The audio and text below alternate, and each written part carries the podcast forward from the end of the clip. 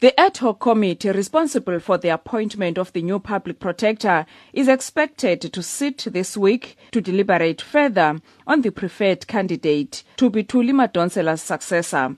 Madonsela's seven-year non-renewable contract ends in October. Five candidates have been shortlisted from a list of 14 candidates who were interviewed. They are Western Cape High Court Judge Siraj Desai, South Gauteng High Court Judge Erika Weiner, Professor Bongani Kumalo, Busisiwe Mkhwebane, and Antoinette Lukhaimane.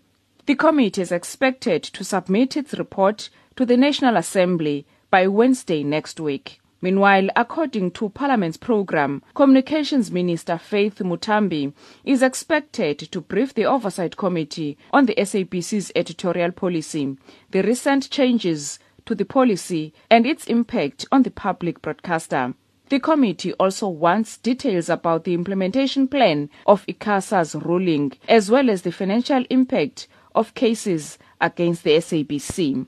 In another development, the Directorate for Priority Crime Investigation and SAPS will brief the Oversight Committee on recent high profile cases on the handling of violent protests and killings that occurred during the pre election period. Hockey SA will also brief Parliament on its plans to utilize the once off allocation of 10 million rand from the department. The National Assembly plenary is also sitting this afternoon, Lulama Matya in Parliament.